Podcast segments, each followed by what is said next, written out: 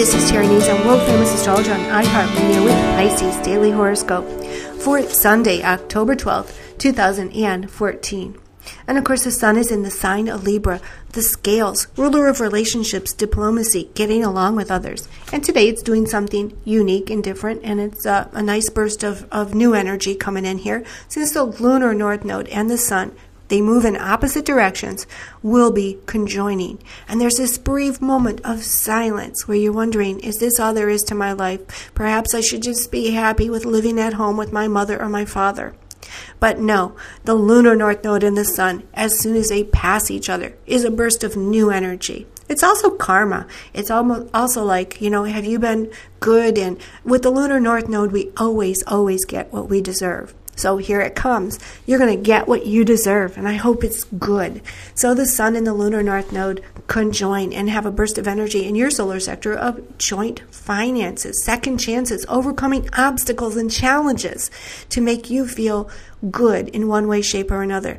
Now, to the extent that you're going to overcome that challenge and be given a boon and to really feel good about yourself depends on your actions. And uh, have you been a good boy or have you been a bad boy? It's all about karma. We get what we deserve here. Mercury, of course, is retrograde in the solar sector also. And Pallas, the asteroid who sees um, cycles, repetitive cycles, she can understand symbols. So she's hard at work here too, transforming you about your personal relationships, about getting along and not cutting people off, not burning your bridges. Since that's what we do in the eighth house or with the planet Pluto, we burn bridges.